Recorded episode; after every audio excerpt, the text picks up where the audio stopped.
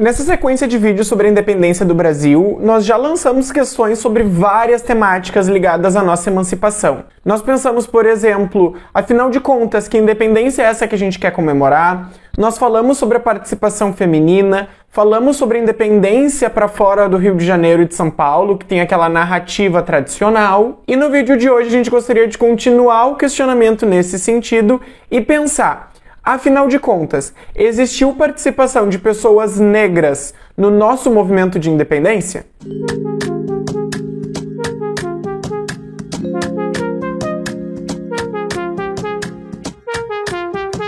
Para início de conversa, a gente tem que tomar uma precaução é, metodológica nesse vídeo.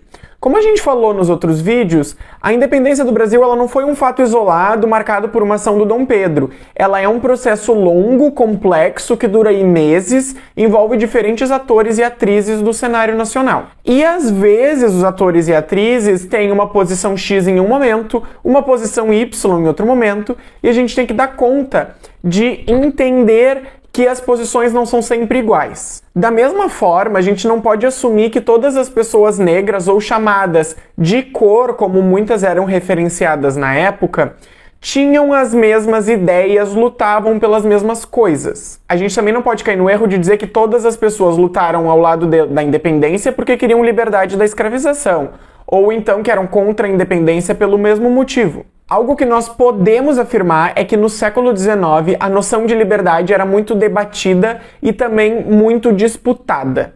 A gente tinha pessoas a favor da liberdade apenas para a independência do Brasil, ou seja, a liberdade apenas para o Brasil se tornar livre de Portugal, ao passo que nós tínhamos pessoas que viam a liberdade como uma demanda mais ampla, como o movimento abolicionista, que acreditava que a liberdade tinha que se estender para todos os homens do território brasileiro e, portanto, deveria se acabar com a escravização. Só que ver a liberdade como independência para muitos não significava ver a liberdade universal, porque muitos que batalharam pela independência do Brasil, sobretudo nas elites, não queriam acabar com a escravização. A elite baiana, por exemplo, que lutou por mais de um ano aí pela independência do Brasil, tinha receio da participação de negros, sejam eles libertos ou não, nas lutas pela independência.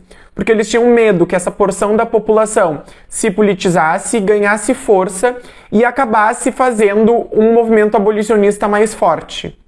Mais do que isso, eles tinham um grande medo, e aqui este é um ponto principal e crucial, do haitianismo.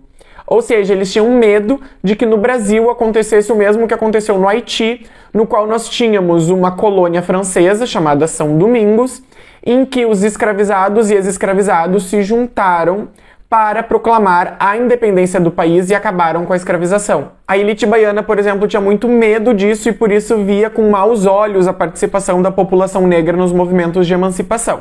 De qualquer forma, é inegável que existiram pessoas negras sim que participaram dos movimentos populares pela independência do Brasil. No vídeo sobre as mulheres na, no processo de independência, a gente falou da Maria Filipa de Oliveira, que foi uma mulher importante na luta justamente na Bahia, uma mulher negra que contribuiu para a luta, a guerra, né, pela independência ao tentar dar conta de afundar alguns barcos portugueses que estavam ancorados nos portos brasileiros. Muitas das pessoas negras que se envolviam nesses movimentos populares pela independência do Brasil acreditavam que poderiam alcançar a liberdade também por meio dessa luta da independência. Então não estava muito bem estabelecido o que era a liberdade, esse conceito, como eu disse, estava em disputa. E da mesma forma, muitos negros e negras endossaram os batalhões portugueses contra a independência acreditando também que o Brasil, mantendo-se é, dependente de Portugal, mantendo-se colônia de Portugal ou Reino Unido de Portugal, nós poderíamos também alcançar a abolição da escravidão dessa forma. Ou minimamente a libertação das pessoas que lutaram nas tropas portuguesas, que também era uma possibilidade. Então aqui está se disputando o conceito de liberdade e também qual era a liberdade legítima. Afinal de contas, a gente luta por uma liberdade que a gente acredita que seja legítima para o país, para o povo e tudo mais. Qual dessas liberdades irá prevalecer é uma das questões deste processo de independência. Vale lembrar que o próprio José Bonifácio, que foi um dos conselheiros do Dom Pedro nesse momento de emancipação, acreditava em criar um país na qual a abolição fosse feita, ali com os acordos com a Inglaterra e tudo mais.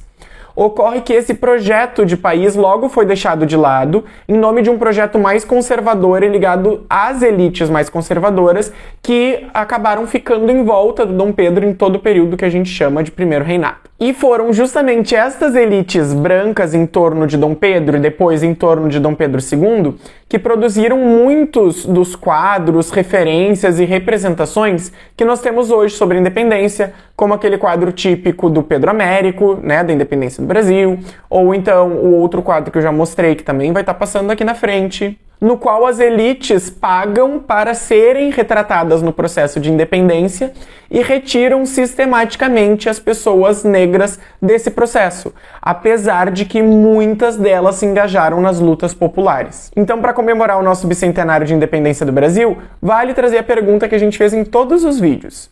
O que e quem nós queremos comemorar nesse 200 anos de independência? A gente quer manter essa lembrança apenas focada nas elites brancas, masculinas e etc.